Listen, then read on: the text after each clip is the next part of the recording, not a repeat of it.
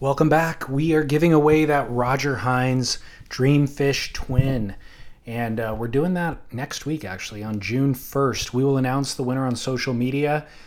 But the pool that we are randomly selecting from are among our monthly supporters. We have a um, subscription platform set up on surfsplendorpodcast.com where you can support our work here. It's a $5 a month commitment. You can cancel anytime, of course.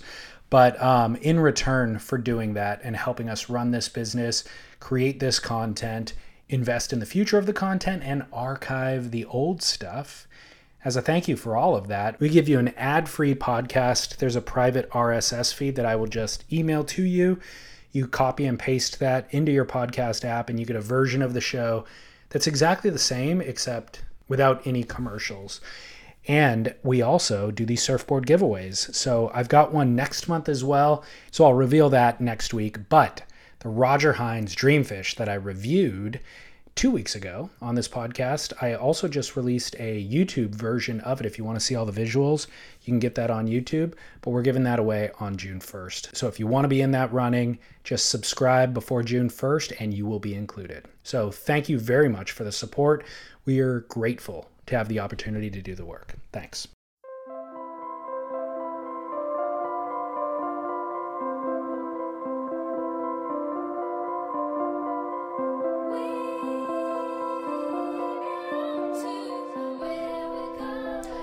Thirteen days ago, I received an email with the subject line Cruz de Dinofa 11 lands the first ever front flip in surfing.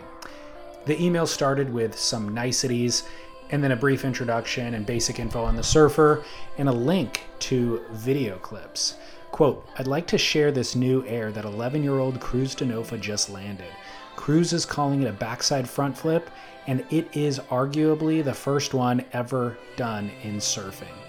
We're releasing this clip on Instagram today. If you're interested, we'd be stoked if you could post it to help get this clip some traction. End quote. And I'm not particularly diligent nor fast with email, and uh, that's a matter of choice, by the way. So I had already, in fact, seen this clip on Instagram before I ever got their email, and the clip blew me away completely. I watched it repeatedly. I'd watched it more times than I had watched any surf clip on Instagram in a long time.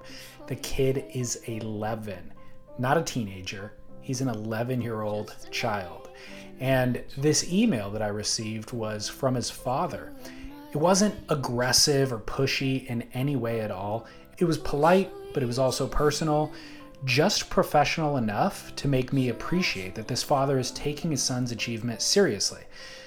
But it also made me curious about how seriously the father was, in fact, taking it. Surfing has been plagued by dads trying to live their failed dreams through their own children. Young surf stars' careers have crumbled under the weight of overbearing parental expectation. And so, really, beyond Cruz's kind of amazing feat and his very clear talent, I was really more curious about Tim. I was curious if he had any expectations for Cruz. I was also curious just how much he's thought about uh, how to cultivate talent without creating expectation.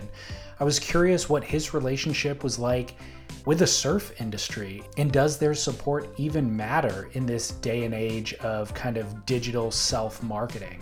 And then in that realm, how do you kind of navigate the cesspool of online comment sections for your 11 year old child?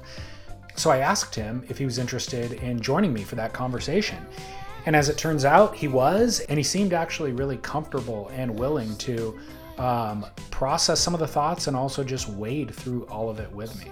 So, without further ado, my name is David Scales for Surf Splendor, and here is my conversation with the father of the first surfer in the world to land a front flip, Tim Dinofa.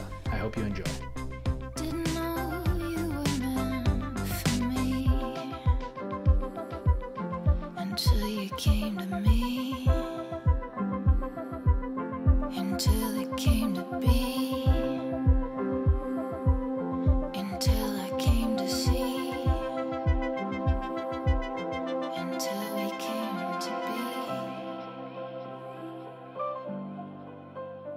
Because yeah. I really I worry that like we're in this very transient internet era where that mm-hmm. happened, but yeah, it was two weeks ago. And I kind of right, remember right. it, and we're already on to the next. So unless you're pumping out content every week or every day, it's almost right. irrelevant. But I don't think we can overstate.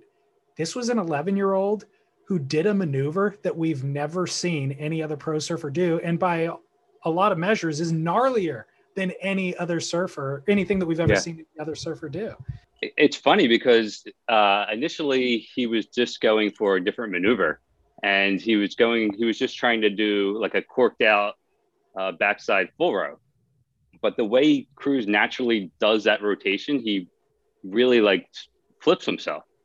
And we went back uh, the night previous, he did an air. And it was a funny story because we're driving home and we haven't reviewed the clips yet or anything. And he calls my wife and he goes, Mom, I almost landed a backflip.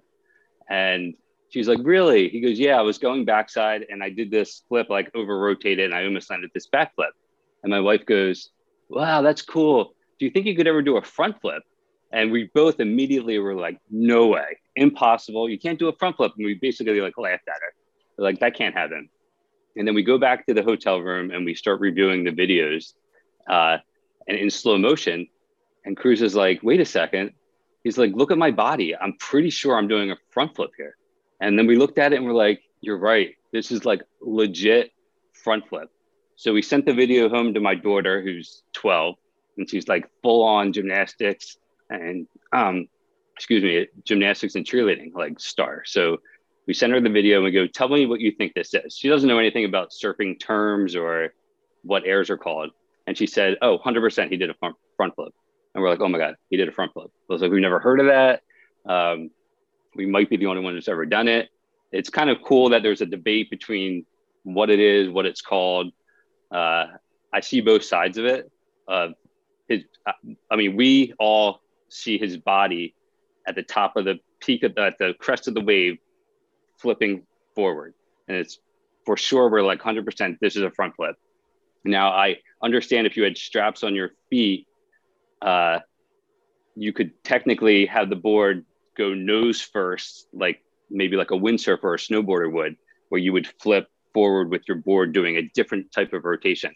So, in all accounts, he just started calling it a front flip, so we went with it. Um, and I don't know if it's ever been done before, but it was pretty cool that he did it, and he was stoked on it. Uh, the previous day, after we reviewed the clips, he had it in his, set in his mind. This is happening. I'm gonna try as many times as it takes to land this thing. He got a bunch of really close ones, but he finally stuck that one where he like totally stomped it, and uh, so he was well aware of what he was doing and and attempting it.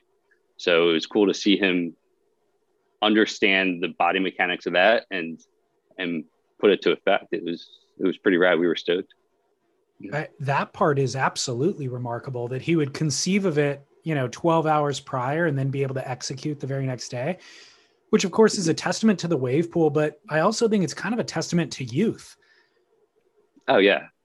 I, honestly, I don't I don't know if he even thinks about like that no one ever did it before right. or uh I think he looks at it kind of like a skate park. Like it's there, and the wave pool is definitely like that, where he just has a bunch of attempts at it, and he goes, okay. And if he's able to see the video and review it in slow motion, he can make those tweaks. Like it's crazy that he can do it like so instantaneously. He's like, oh, I just need to over rotate my shoulder. I need to grab the board differently.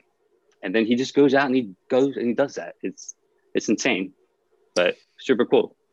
When you look at like sociologically um, music the best music that's ever been mm-hmm. produced mm-hmm. uh, artwork paintings stuff like that it's all f- often done by people in their 20s you know yeah. like there's something about um, creativity or maybe it's just cynicism kicks in when you get older you know and like all your right, past right. failures are kind of front of mind and they block your creativity but right. I could see as an 11 year old, what else do you have to think about? He's not thinking about uh, kids at school or bills to pay or where his next meal is going to come from, any of that. He's just focused on doing his thing. And then, of course, his body's more nimble than ours is. So, yeah. Yeah, he definitely, we have a trampoline here in our, our house. Like I was saying, my daughter's a big time cheerleader and gymnastics star. So uh, he definitely uses the trampoline as a system to put like a little foam board underneath of his feet and he will sit there out there all day and try different rotations and see what he can do just keeping that board underneath of his feet with single grabs double grabs and all types of flips so incredible yeah um when did he start surfing uh he was three years old when he first started surfing uh, my I have three daughters, so I have a daughter that's about to go to college. She just turned 18, uh, and I have a, a daughter named Meadow who's one year older than Cruz, and she is 12 years old. Uh, the oldest daughter had a surf lesson when she was younger, and Cruz was only three years old, and we were just at the beach during that surf lesson. And when she came in, he asked me to take him out on a board, and it was like from that day on, he was, Dad, let's go surfing. Let's do it again. Let's do it again how and serious we lived, were you into surfing? Uh, I was a recreational surfer. Uh, okay. I grew up surfing since I was 13. So, I mean, I did it since I was 13 my whole life, but not to the extent that where Cruz is at. I was never into contests or anything like that. Gotcha. Yeah, my my background's actually in the art field, like you were saying. So. I went out to after high school. I went out to uh, San Diego and lived there for six years uh, and I got into graphic design, and uh, that turned into photography. So now I'm a photographer and a, a video guy. But gotcha. Mm-hmm. Um, you were saying something about where you live. Yeah, we live in New Jersey. So for Cruz, it was amazing to see when he first started surfing. It was the summertime, but as the weather got colder, he didn't want to stop. So at three years old, four years old, five years old, it didn't matter. He we had to find gear for him. We had to find boots and gloves and hoods. And even though the sessions weren't as long in the winter, he he was out there. He wanted wow. it. Mm-hmm. At what age did you identify that he had, you know, a remarkable talent? Uh, I don't know. I mean, I guess as a parent, you everyone says stuff to you, like on the beach. Even as a little kid, I mean, he's a little guy. He's going out to the main lineup, taking waves all the way in, not doing anything special, but just had style and, and would take the wave to the beach. So you you get a lot of comments, oh, that's so cute. I've never seen that before. And just naturally as a parent, you start kind of reaching out and looking on the internet or searching social media, like, are other kids doing this like at this age? Um, so it was pretty early on that it, seemed like he had like a knack for it. Um, I don't know if it ever kicked in where he has like this super special talent. Like, how do you view it as an outsider? Like being in it as a parent, uh, it just seems super natural that he just kept them progressing the way he has. Well, maybe the moment was two weeks ago when I saw it, that back flip, when I saw the front flip. You know, like yeah. that was the moment for me where I go, okay, that's different. Never seen an 11 year old do that before. Yeah.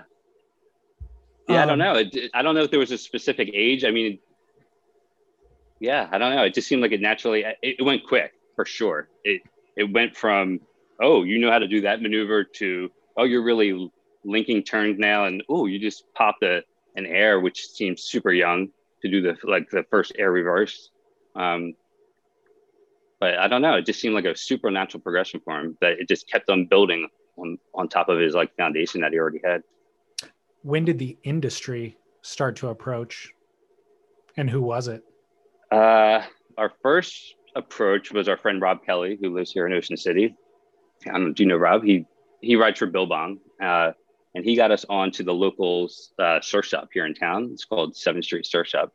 And back on the East Coast, surf shops are still kind of a thing. Like kids hang out there. It's a team atmosphere. It's a group, and everyone surfs together. Uh, I'm not sure if it's still like that, like on the West Coast, but yeah, for not, us, not nearly as much as the East Coast yeah, for us, it's it's still a big thing. So uh, he was young, uh, probably six years old. He he got onto the Seventh Street Surf Shop team, and that was a big deal. So then you start getting hooked up with like discounts on all the surf gear and the clothing, uh, and then from there, that relationship built uh, pretty strong with Rob Kelly, who eventually got him on to uh, the Billabong team, which is probably around eight years old. So I know of Rob Kelly as a surfer, but is he team mm-hmm. manager as well? Uh, not the team manager, but he's like the East Coast representative. So he does like team managing Uh, he, he does more marketing, but he does team managing aspects on the East Coast because we don't really have anybody on the East Coast that's uh, really managing any of the team. So Rob Kelly kind of picks up that role.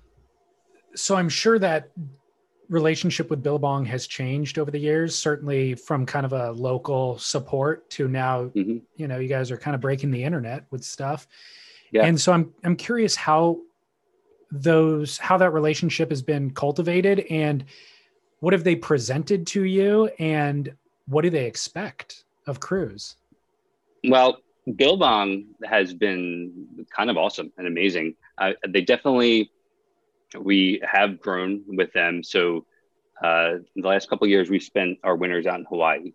Uh, and when we first started going out there, we were renting houses and just putting our time in. And we'd stop by the Billabong house and hang out in the backyard and, you know, hang out with Seth and Griffin, whoever was at the house. And it was cool. We never stayed at the house, but we were around and they welcomed us in. And we have Reynos is our uh, team manager out there in Hawaii, and he does coaching and he's amazing with the kids. Um, and then this past year was the first year where we actually stayed at the house. Uh, we were there with Jackson Dorian and Sky Brown, and that felt like a big deal. Like, ooh, we're kind of in the house now. We're sleeping over. We're waking up, and pipeline's right up front. And uh, and Reynos was there. He's taking the kids out surfing. I don't really feel like they put any sort of pressure on us to, as far as expectations, especially Cruz at his age. They really uh, are just there for support. They don't expect us to do a certain number of posts or uh, surf certain contests or anything like that. They don't push us to go out and surf sunset. Like if it's too big, it was too big. Like Reynos was great. He he realized that you know he's there to support and whatever the kids felt comfortable with, he was okay. Some kids wanted to go surf when it was gigantic and other kids didn't, and he could kind of pick up on that. And he wasn't really pushing anybody to do anything uh, I can't say enough wonderful things about them. They've been awesome. Yeah. Awesome. I think yeah. the surf industry as a whole um, has learned from past mistakes in those ways. You know, a hands-off yeah. approach is kind of a better long-term strategy. Um, there's not a lot of fathers that can take off in December and go stay in Hawaii with their kids. How yeah. does that work? How does that interrupt your life and your other kids, your relationship with your other kids, all that sort of stuff, time with your wife? Yeah, at first, at first it was an issue as far as like, are we really doing this? Do, do people do this? And we've actually met a lot of people through surfing that they have a similar lifestyle. So there are a group of people out there that, you know, work this into their family life and, and it's working. Uh, for us being on the East Coast, I think we kind of do it like this. Like in the summertime, we don't get a ton of waves here. So I feel like when we're home, we're home. Like we're it's family time. We're doing other things. Surfing is not 100% what's happening for us in the summertime. So there's, I mean, he's at the beach, playing with his friends, but he's doing fun stuff like on foamy boards or boogie boards. He's going to skate parks and playing tennis, golf. He's doing tons of things. Uh, so I feel like there's a break from surfing throughout the year during our summertime. It's totally family time. And then the wintertime is just understood. Okay, wintertime, we're going to focus on surfing. We're going out to Hawaii. It's going to be a three month stay. And obviously our we're connected to the family at home constantly. Like every day we're FaceTiming them. Uh, and they also come out for about two weeks during that stay and they stay with us. And then it's just, I don't know, it just works for us uh, the way that goes down. I envision, I mean, just looking at past pro surf uh, kids, mm-hmm. that ends up being a 12 month commitment. You know, I mean, it starts right. off yeah. with just the winter season, and then before uh-huh. long, you're doing, you're spending your whole life on the road. Do you think it's, yeah. is it sustainable? Uh, well, I don't know. I think eventually, I, I think it's sustainable for the amount of time that our young kids are in the house. I, my oldest is about to go to college next year. She's going to go out to Italy for one semester and then she'll be in Boston. She got accepted to Northeastern. So obviously, my wife wants to travel with us, but we have our other daughter who's into competitive cheer. So she's also traveling. So we have two kids that are into sports that take time away. Lot, lots of practice for her, lots of different states that she has to go to. Um, and my wife has taken that role with her, and I go as often as I can when I'm home. And then I've taken the role of being with Cruz to do what he does. Uh, we just agreed as a family that we're going to do what's best for the kids, whatever they're into. We're going to support that as much as we can. It's definitely difficult. Uh, is it sustainable? I don't know. I, the way we're doing it now, it definitely is. If it, it becomes what you're saying, it's going to be, oh, Cruz needs to be away for entire year. We'd have to figure something else out because I'm definitely not going to leave the girls for that right. long, you know? Right. Listeners are unaware, but Cruz, uh, Scott Bass and I talked about Cruz on the, our podcast Spit last week. Mm-hmm. And Cruz sent me a thank you email. He sent us both, both a thank you email uh, just saying thanks for highlighting his, you know, Waco back front flip on air. And I don't know a lot of other 11 year olds who have the courtesy to do such a thing. Yeah. so was that entirely his? Was that you kind of coaching him saying, Hey, this is how you become a courteous adult? Like, tell me how yeah. that email happened. Uh, to be honest, at Cruz is, so I run Cruz's Instagram account.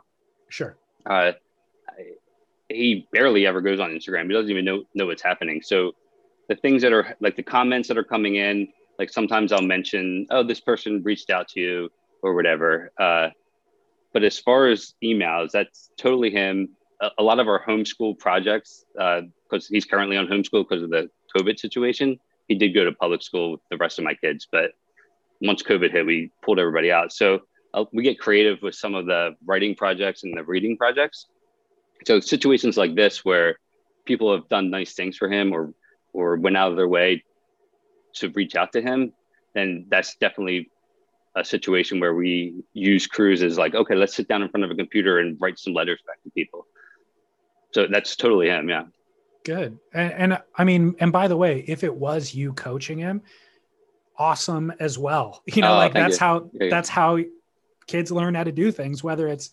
saving mm-hmm. and learning how to budget their money or write thank you mm-hmm. notes. Mm-hmm. Like it's yeah. uh it was a very kind thing for him to do and a, a very thoughtful thing for him to do. Um and I uh, think I'll both absolutely definitely let him know that. Yeah. He'll appreciate that. Yeah. Well, and I also think it mm-hmm. um it reflects well on you and it also bodes well for his surf career because mm-hmm. you've often seen parents kind of get in the way of you know uh, kids sports careers and or or maybe they're absent parents or whatever it is and like the little mm-hmm. details mm-hmm. like that are indicators that he's got a yeah. good head on his shoulder and he has supportive parents you know which goes a long way oh thank you gladly mm-hmm. um tell me about the homeschooling is how long will that stay in play and do you have any desire does he have any desire to go back to public school uh, each of our kids are different for sure. Like it's he, I think works better out of school. Uh, my other two girls both really enjoy school. They really enjoy uh, the social aspect of it. Like for Cruz, I feel like it just it works better for him at home, and not because of travel and not because of surfing at all. It just my wife really enjoys doing it with him. Uh, and he, I think he learns better that way. And I, I, think we can teach him things that the school system is not teaching him. I, I think the school system works for certain kids and it, and it doesn't for others. And we definitely see the different personalities in our kids and, and what works for our oldest daughter isn't really working for Cruz. And we see him, you know, doing better at homeschool at, th- awesome. at this moment. I mean, maybe down the line he will go back to school. We're not ruling it out, but what we did this last year with him is is kind of special, and we're going to continue doing that. Um, yeah, and his interest is working. Yeah, his interest may change as well as he gets older and develops. Oh, absolutely. Yeah. Yeah. Um, does he have any goals with surfing? Um, I, I think he, he was excited to do something that was new. I think I think his goals are kind of thinking outside of what's been done and and coming up with other things. So he'll put a list on the refrigerator of, of different airs that he thinks that he can pull. And like he's already wanting to go back to Waco. Like we just got home not too long ago, and he's like, "Oh, I think I can do this now," and I don't even know what it is, but like I think I can do this, and he'll go and trampoline and practice it, and then he'll tell me like, and it's so funny. He's so sure so he'll come and he'll tell me like, "Yeah, I can land that," and like he'll go there and he'll he'll he'll do it until he lands it. It's it's crazy that right. he that's how his brain works. But it's not like I want to do something that he's seen before. He's thinking I want to do something that I've never seen before. Yeah. What about professional goals? Does he look at anybody on mm. tour and aspire to that life? Um, he definitely follows the contests when they're on. Uh, his favorite surfers are like John John Italo, uh, type of like radical types of surfers. Uh, we we did the contest thing with Cruz since he was young, so this year was the first year we took a break from it and I, he's tried. He was he did very well in contests. He has a really good attitude about them. Uh, he's really calm, and I, I, he's really humble. So after like winning contests, like someone will come up to him and say, "Oh, how'd you do?" And instead of saying like, "Oh, I won this thing," he's he's just like, "Oh, I did okay." And then like later they'll find out that he like won the contest. But it's yeah, yeah. It, he doesn't he doesn't look at contests as like the end goal. Like uh, or maybe me as a parent don't I, I see different avenues. So if he continues to really enjoy surfing and that's all it is right now for us is you really enjoy this let's give you every opportunity possible to do it. So that's why we do go to different places for him. Um, but if he decides that he doesn't want to do contests that's totally fine with us. It, it's that's not the only avenue for him. If he wants to do something else creatively with surfing we're totally down for that as well it was there was a pretty clear path to professional surf success back in the 90s and 2000s and I, I, mean it was contests. It was like start doing local contests do well get sponsors and move your way up to the world tour. And that was really the yeah. only way to make a living up until a mm-hmm. certain point. It's so much more nebulous nowadays. What has your strategy been through it? Because obviously at a certain mm-hmm. point you embrace youtube as a platform.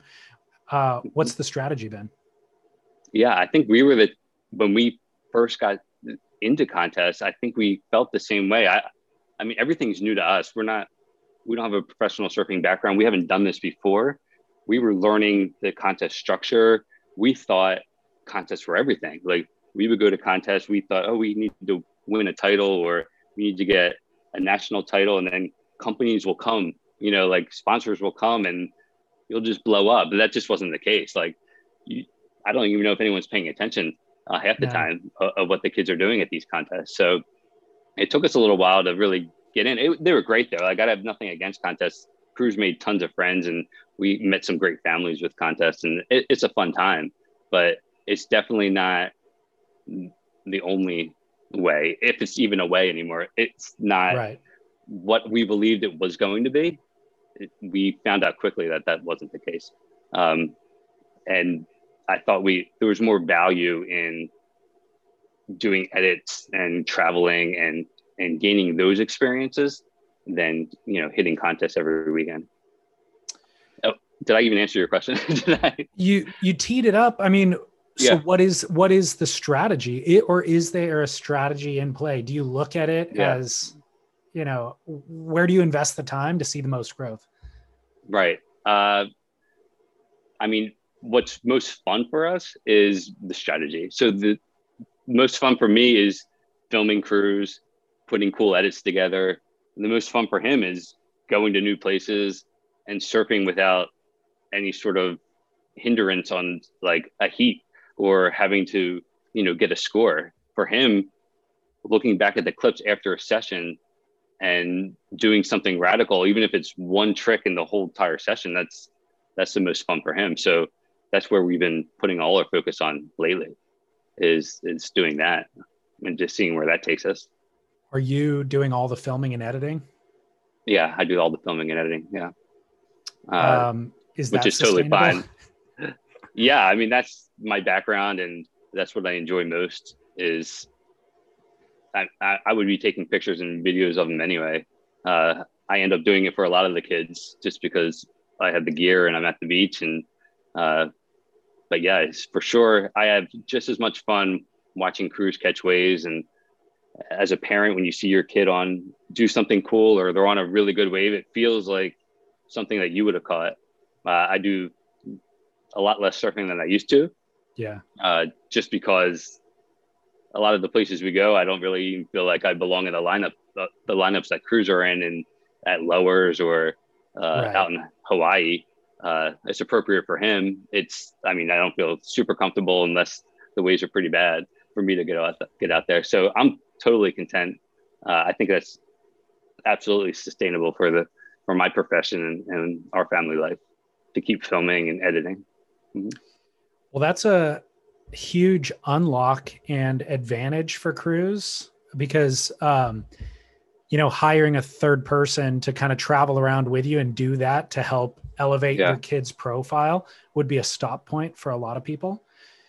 Mm-hmm. But I'm curious, um, do you now that you've kind of built a following, especially on YouTube, do you feel any uh, responsibility or obligation to kind of keep the content fresh and pumping it out? At a certain level, like the Jamie O'Briens and Ben Gravies of the world, have to yeah. be pumping out two a week or whatever they've mandated their schedule is is what they have to keep doing. And i i always kind of worry about the pressure that that creates on the content creator. Do you feel any of that? Yeah i feel like i haven't even dove into the youtube world. Uh, we're actually good friends with ben gravy he doesn't live too far from us here in new jersey. Uh, and seeing his worth ethic and how much he has to be on and be pumping out content content, uh, it's a little intimidating for sure.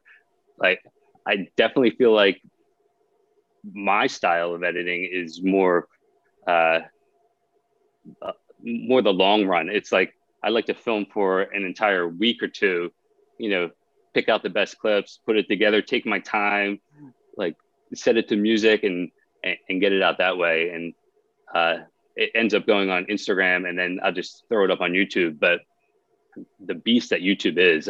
it's you. It, it's almost like the quality doesn't have to be as good for YouTube. It just needs to right. be out there over and over and over again. Uh, I see a value in YouTube because I just my kids watch YouTube. I mean, they're they're not watching television; they're watching, you know, YouTube kids doing just crazy shows all day. But yeah, I haven't really dove into that. I, that might be something that's not sustainable for me. That might be something that eventually, if that, that could, we could hire out uh, or get Cruz linked up with someone who, you know, if, if that becomes a thing, I don't, I don't know if it will, uh, more of a blog thing where they're like, you know, pumping out content. Uh, I tried a couple of those. That just wasn't my style to constantly have a camera and asking questions and getting all the behind the scenes stuff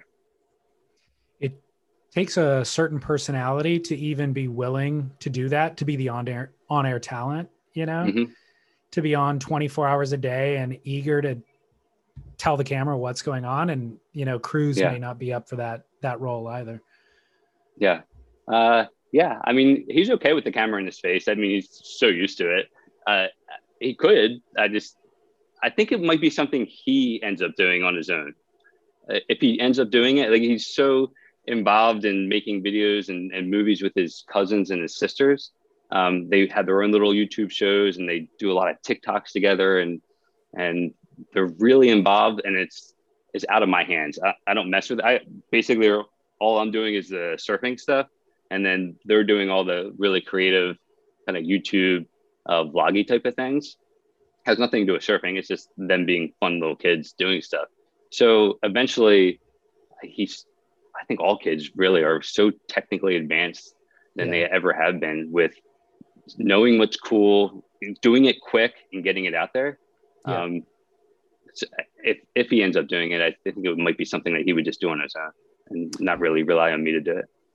What are your concerns related to that? With uh, him producing his own videos?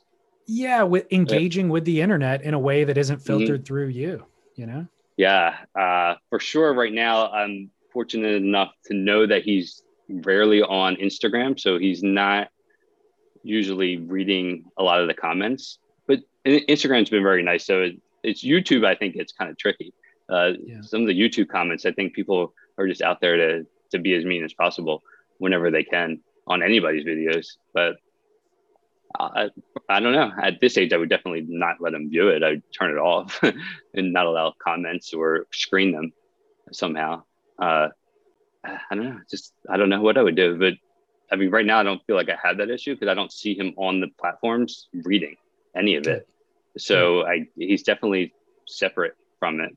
I mean, he doesn't even know sometimes when I post edits out yeah. that are I post them like even the flip and things. Like he he knows he did it. He knows I was working on it because he sees me on the computer working on it. But he doesn't know when it goes live, and he's not, you know, aware of like how many views it gets. He's not tracking that stuff at all. You know, he's just out there doing this thing after he's after he surfs. He's just out there playing. You know, he's not really um, following the social media. Good. That's a good thing. Yeah. Um, have you been exposed to any negativity or um, terrible things that people say on the internet about him? Uh, yeah, not, it's been pretty good. Not too good. bad. I mean, I kind of expect some of it. Uh, like, ex- like I said, especially through YouTube, I expect there to be people just being rel- trying to be funny or just being negative in some way, but it hasn't been anything that you know I thought was too damaging. You know, uh, it's been pretty mild, honestly. Good. Like, yeah, it, most of the stuff's pretty positive. Is there any way to prepare him for that mm-hmm. eventuality? Uh, yeah, I mean, we talk about it. I we talk about sometimes, uh, and I think he sees it on TikTok sometimes. Just some of those videos that pop up on his on his TikTok feed are inappropriate, and then he will read comments. So we talk about it. We discuss with them that there are people out there that they're hiding behind a screen. They know they're never going to be face to face with you. So they'll just try and like pull you down or be negative in some way or just think that they're funny. And it has nothing personal to do with you. And especially on uh, some of his accounts that he's playing with on TikTok, he's not even, it's not even his face, not his name. Like they don't even know it's him and he sees that coming in. So on those situations, we'll we'll, we'll talk to him about it. So it, he definitely has an understanding that there's people out there that do that. Um, he laughs it off. He's pretty good. Like he, he it doesn't seem to take anything too much to heart. But again, there might have not have been anything that's super damaging at this point that I've seen for sure. I haven't seen anything. Okay, that's good what is what have the highlights been for him in terms of exposure to the other Billabong team riders or professional mm-hmm. surfers that he idolizes? Has he had any real highlight moments? Oh yeah, like a ton. Uh, we're kind of blown away, honestly. Like it, everything went really fast and natural, but some of the people he gets to hang out with are kind of mind blowing, especially like for me, like being a recreational surfer doing it for a long time, like never at an elite level. Like I wasn't one of the boys. Like I didn't, I don't go hang out at the parties, but uh, Shane Dorian has been super, he's super supportive to all kids in general. Like he uses his platform to repost kids that are do cool things. They don't have to be Billabong team riders or anything. Uh, so the, the first person that I remember reaching out to us was Shane commenting when Cruz was like eight years old and he went to the wave pool for the first time when it first opened in Waco. Uh, and so, and then we got on a trip with him and we met Jackson and Cruz and Jackson became really good buddies. So hanging out with the Dorians has been amazing. And through that, we met Kelly Slater and, you know, Billabong House. We hung out with Italo and uh, Seth Moniz and Griffin. And so these guys are all around. Like it's, like I don't think Cruz views it the way I view it. Like I view it like, oh, surf gods, like these are my stars. Like I can't believe like we're with them and hanging out with them. But I mean, he doesn't know any different. Like to him, they're just this is just the way it is. Like if you surf, you hang out with these guys and they're in the lineup and everyone's been super cool and friendly and uh it's I think it's pretty natural for Cruz. He, he doesn't get like starstruck. Good. But yeah. It seems it seems like that's uh, part of the strategy as well mm-hmm. with cultivating surf talent is normalizing all of those things. So if they find themselves in a heat in the future, they're not shocked to be surfing against one of their yeah. idols. It just becomes, you know, you become the one that you're the idol. You're the one that other people are shocked to be surfing against if you normalize right. it from young enough, from a young enough age.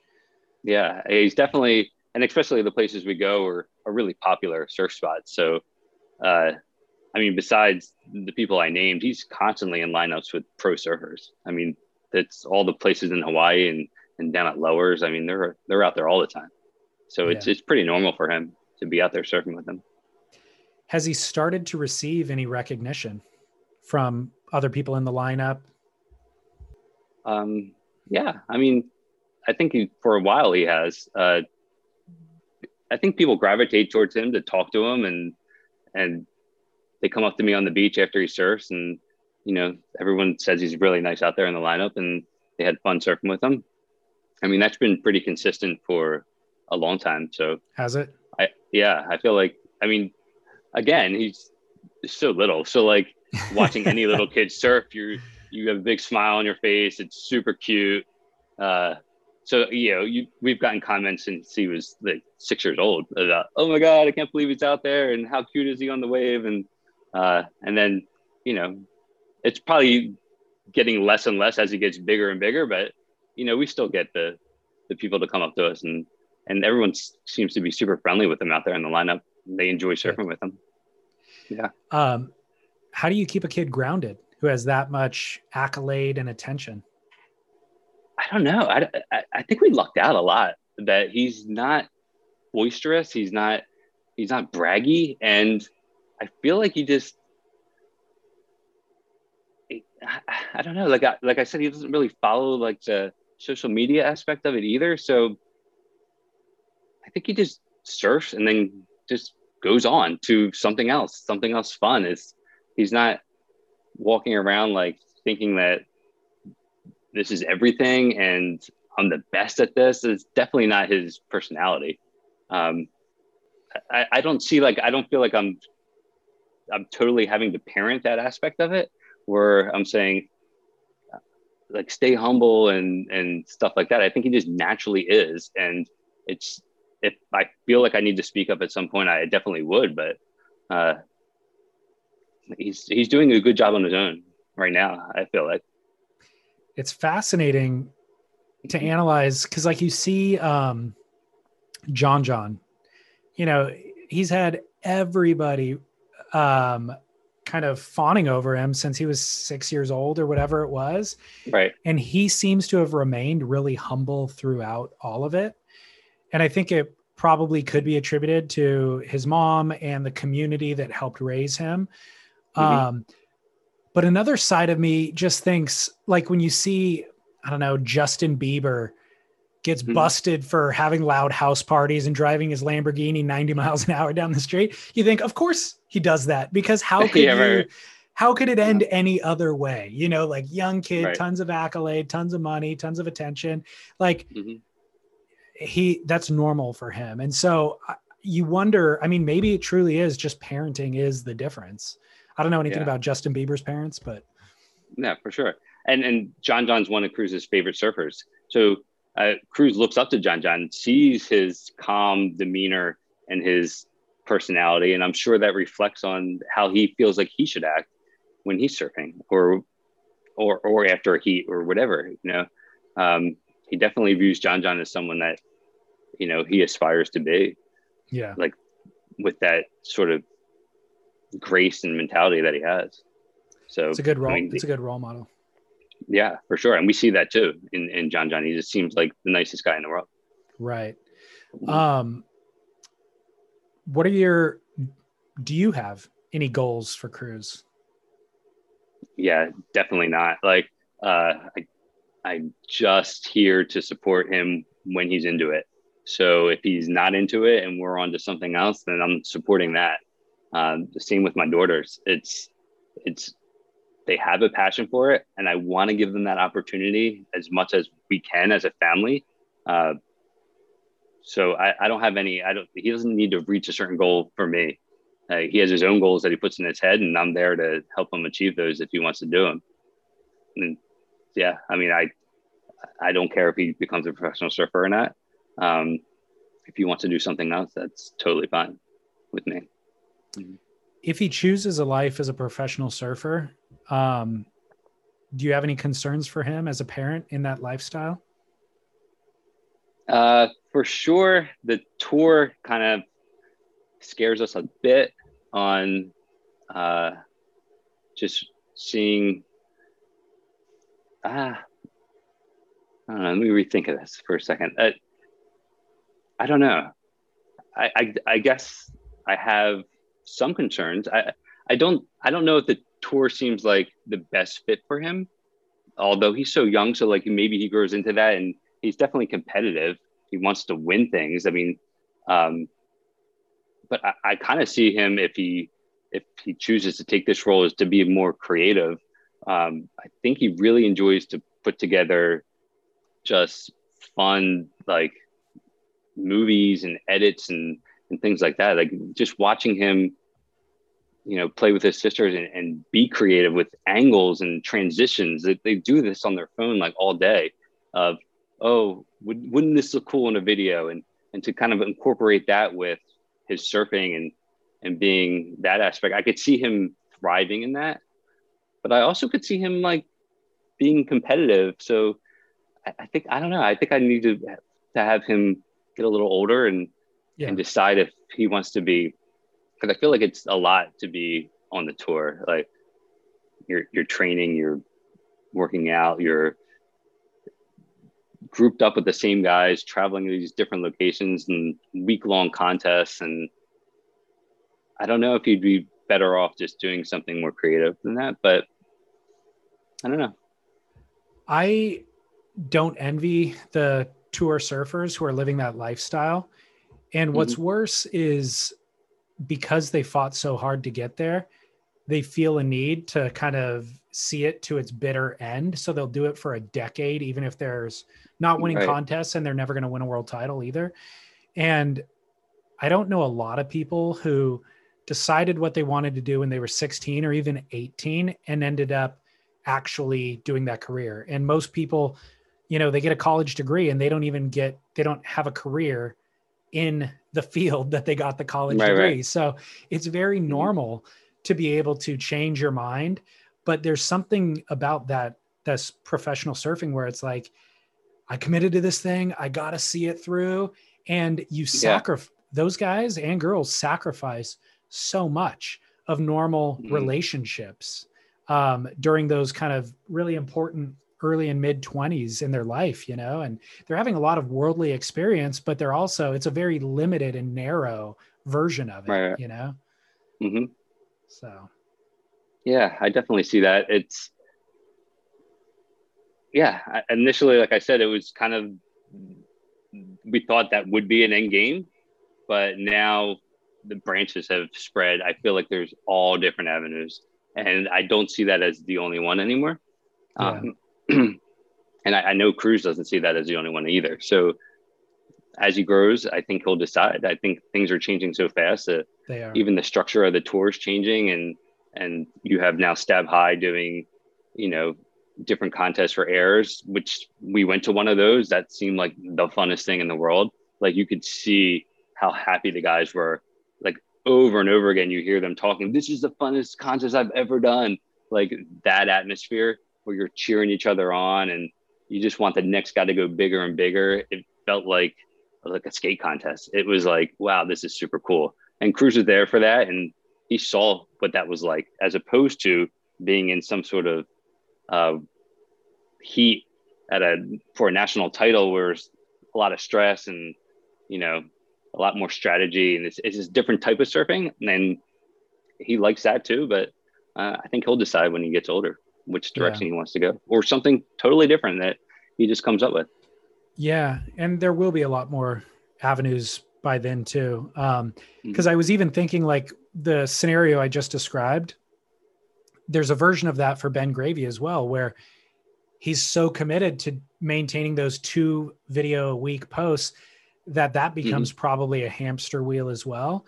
But John John you know has a million followers on social on Instagram or whatever and he doesn't really post that often. He's not living in front of the camera and right. he's um the stuff that he's putting out is curated, it's been edited over filmed and edited over a long period of time and he's mm-hmm. not living by that same hamster wheel kind of chasing the algorithm mentality so there are there right. are successful versions of people can, who can do it other ways too right and i think that's what i was kind of getting at earlier when i was saying there is the youtube beast where you're constantly feeding that and then there's the you know john john way which is barely posting anything but when you do it's a banger and everybody watches it and then they're just wait and they know there's not going to be a lot of them in a row but they're just waiting for the next one um, yeah. eli hanneman does something similar to that too yeah. like yeah there's a couple guys out there and and some of our Cruz's favorite surfers do it that way and then there are the jamie o'briens and ben gravies that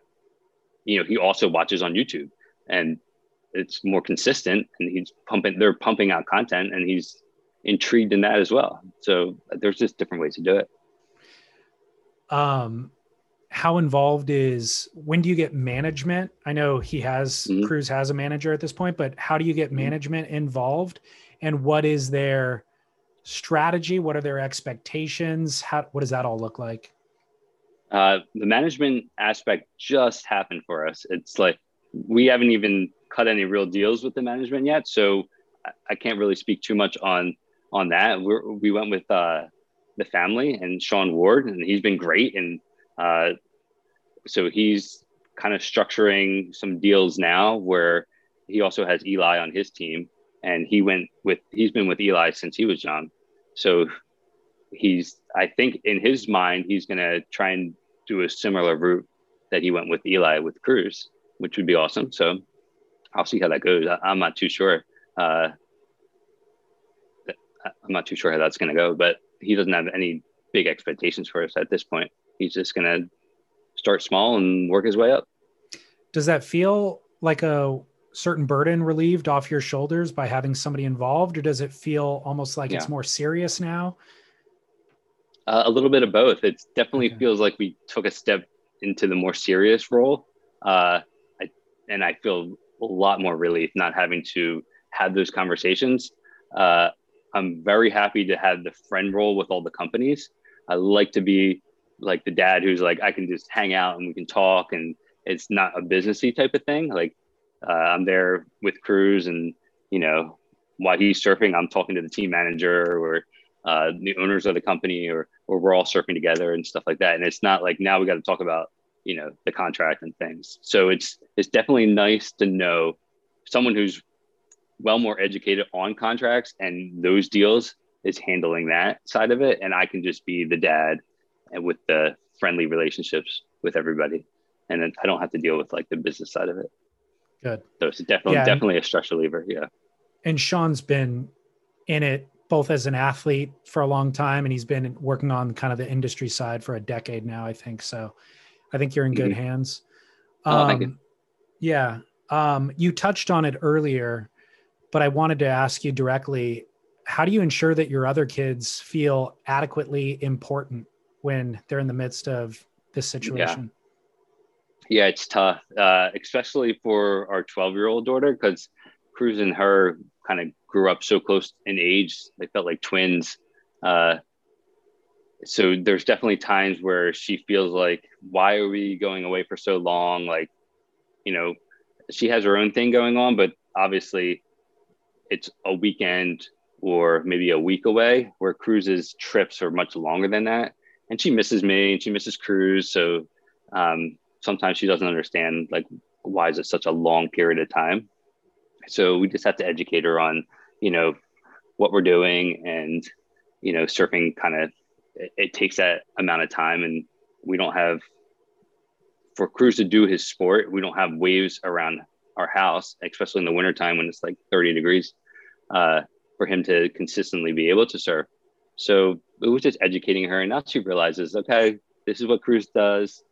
I do something different and I have my own way of doing that. And Cruz has his way of doing this. And like I said before, it's, but when we're home, it's like the family's together. We're doing everything together. Um, and it honestly doesn't feel like too much of a disconnect when we are away because we're constantly, they're still playing on their phones, talking to each other on FaceTime and interacting uh, and then they come out and visit. So uh, it, it, I mean, it's working for us now. It, I don't think that you're sending us too much. Hopefully Good. not. Mm-hmm. Um, and then at what point does it impede on you and your wife's uh, professions mm-hmm. so much that you have to take a step back or quit? And I mean, do does she work full time? Yeah, well, we're both photographers together.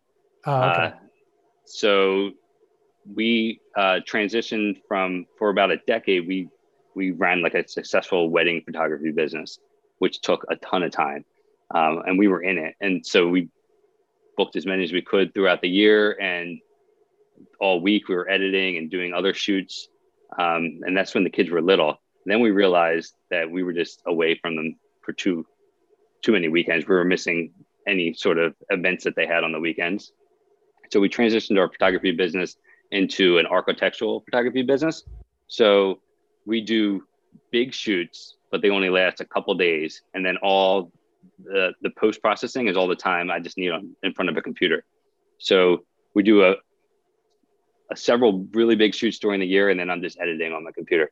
So I can be home, we can be away, um, and then my wife does those shoots with me, but then I do all the editing myself. So then after she's done the shoots, then she's free to do schooling with the kids and and be the housewife and you know pick up the house and do all that kind of stuff. Brilliant! You guys have designed yeah. it beautifully. Yeah, it ended. Up, I don't know if it was a plan, but it ended up working that way. Uh, at Congrats. the time, it, at the time, it was just we needed more time home with the family, like, uh, and then it, and then Cruz ended up becoming like a traveling surfer, and and Meadow ended up becoming a traveling cheerleader. So it, it seemed like it was a brilliant plan, and but it wasn't a plan. It just ended up working out that way, and now it really works. Mm-hmm. That's awesome. Um, it seems like putting the kids as the focus has mm-hmm. allowed all that other stuff to fall into place. Having your priorities in the right place, you know. Yeah, yeah, for sure. Yeah, if if it wasn't this, it would we would come up with some other plan to make it work that way. Okay. Um, yeah, definitely the kids are the focus. Um, you talked about you're not surfing nearly as much as you once yeah. did. Do you miss it? I I don't know. It's like I said, I feel like I feel like I'm surfing as much as I always have. I feel like being at the beach and going on these trips, they feel like surf trips to me.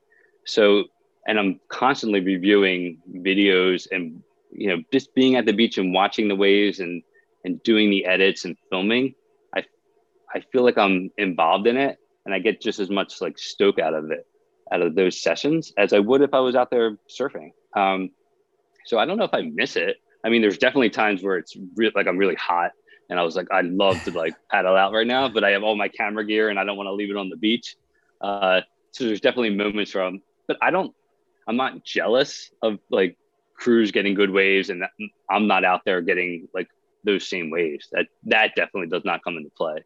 It's more of like I would I would feel refreshed right now if I was in the ocean and I can't get there because I have too much equipment on the beach to to get out there. Uh, and I do surf. I I definitely want to not make every session feel like a practice session for Cruz. Like I don't want everyone to be like I'm filming you right now or you know let's try this maneuver, let's work on this technique. So there's there's definitely times where I put all the gear away and we're just surfing and they're like the funnest times ever and you can tell he just feels like the happiest kid ever when it's I'm just out there in the lineup with him. And it's there's no stress. He knows no one's filming him, and it's just like, oh, let's goof around. Let's there. Nothing has to be perfect. It's let's ride switch stance or try and like hang ten on your short board or you know I'm I'm following him on waves and he's cutting me off. He thinks it's funny, like all that kind of stuff. It's they're the best times, and I definitely do that in between. Like I do that in between like uh, the filming process. Like even I'll film for a few hours and then I'll put all my gear away and paddle out for a couple waves, just so he knows that it's still like a enjoyable thing and it's not someone's always watching him to try and get like the best clip, you know. Nice. Um, do you have any trips on the horizon? Mm, no, the summertime is usually just kind of see what happens. So we have nothing planned. Um, there's a couple wave pools opening with there's hints that we might get invited to. Uh, there's one in Japan that's opening, and one in Brazil, and we've been contacted that there might be an invite to one of those before they open to the public to go test them out. But that hasn't been confirmed. And right now we're just here in New Jersey until something pops up. Cool. Yeah. But what is the next trick that Cruz has conceived of? Yeah, I, he definitely knows he can land the front flip into a reverse. So he had a lot of attempts where he almost he landed tail forward and then reversed out of it. But as he was turning out of it, he fell. So he knows he can do a, a front flip to a reverse. So I think that will be one he tries. He thinks he can do a front flip going front side as well somehow. I don't know, but he th- thinks he can. Um, he's pretty positive he could do a finger flip. Like he just was a little bit worried about landing on his fins, but he is convinced that if he got enough tries at it, uh, that he could land a finger flip. So that's another one that he wants to try. Crazy. When do you have another Yeah. trip uh, booked to Texas? No, not at this time. No. Okay. 'Cause No. I'm sure, yeah, it seems like he works quick and he can be pulling those off on the very next trip. Yeah, So- and we definitely view the wave pools as something.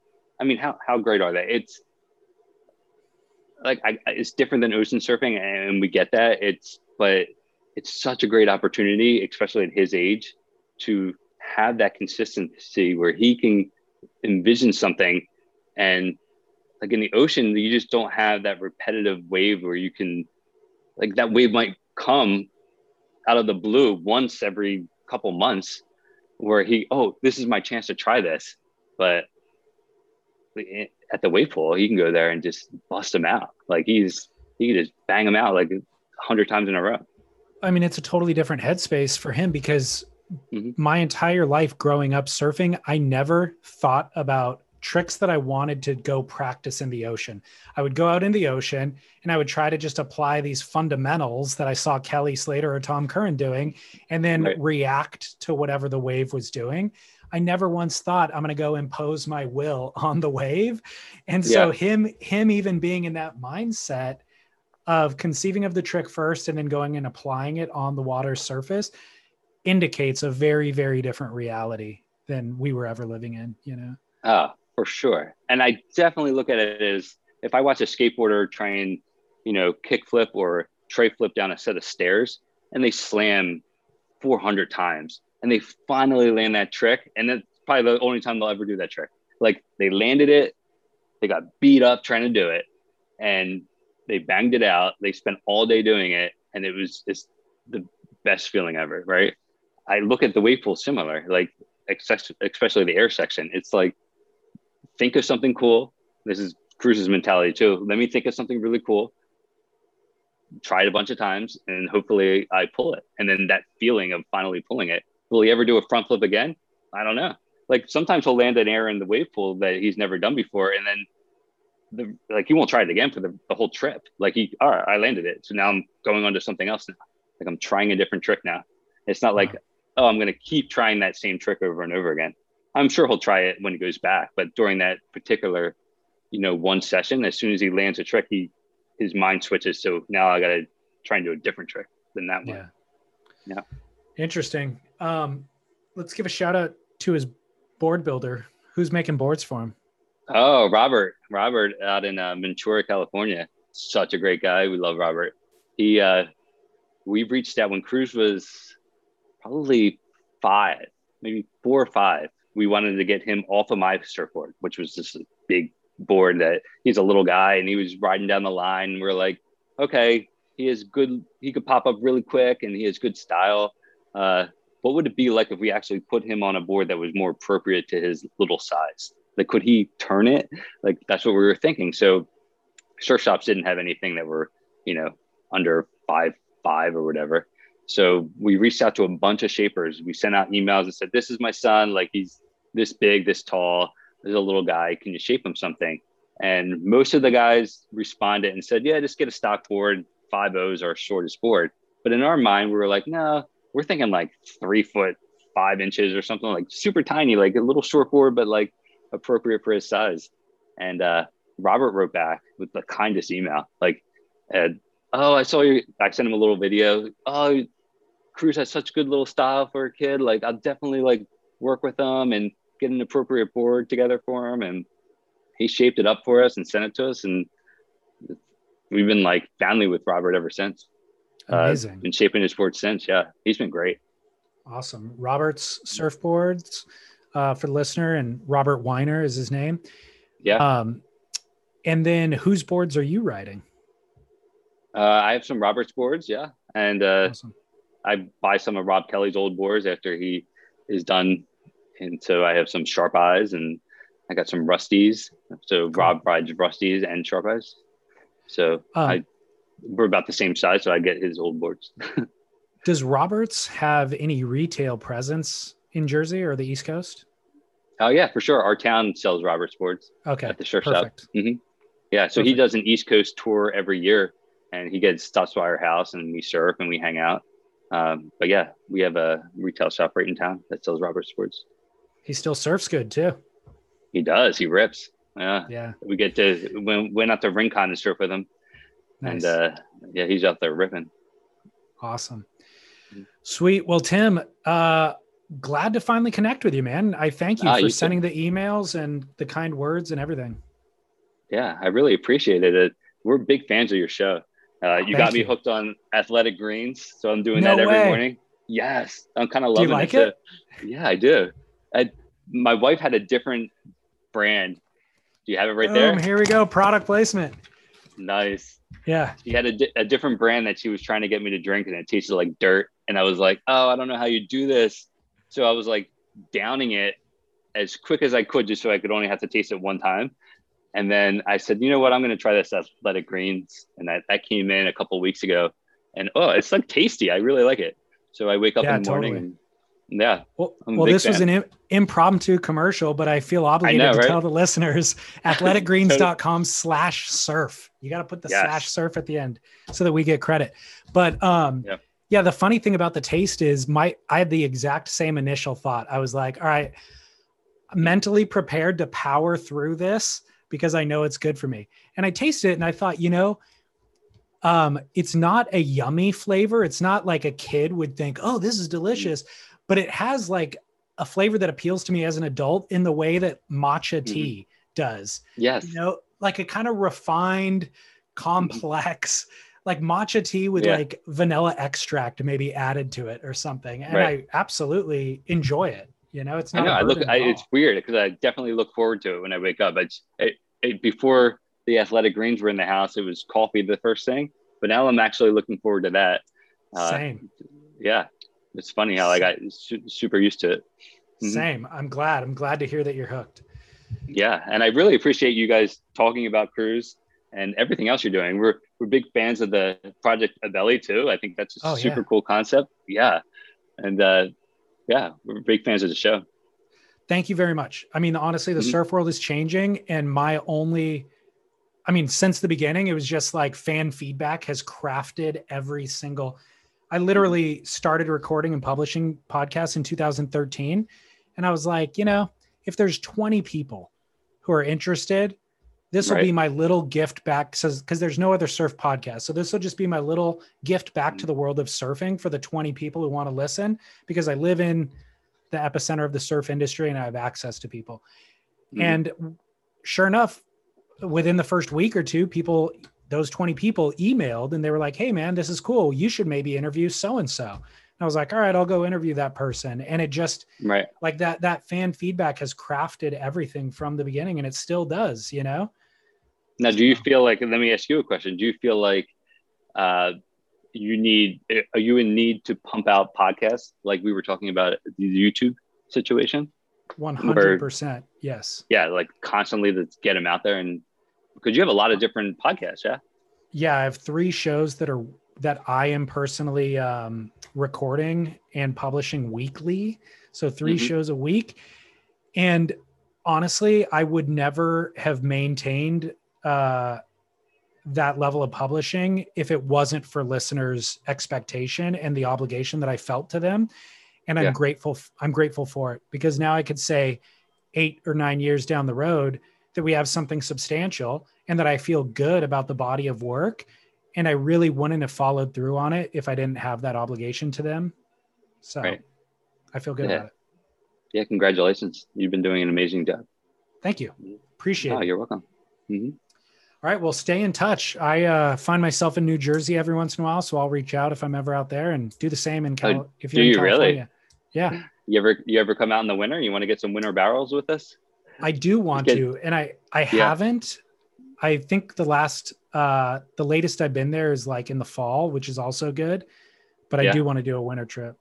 Uh, for sure, September is our favorite month. It, we we pretty much rely on hurricanes and tropical storms. So uh, September, the water's still warm, the air is nice. Everyone leaves our town. We live in a vacation community, so it gets really busy in the summer. But September, everyone's gone home, so it's empty, and we get waves. It's probably the best month awesome. to be in New Jersey. But if you ever want to get like some really cold, like barrely waves, you got to come during a winter storm one time. We'll suit you I up, do. get you out there. Perfect. Yeah. Will do. Okay. All right. Thanks so much, Tim. Oh, you're welcome. Uh, talk to you soon. All right. See ya.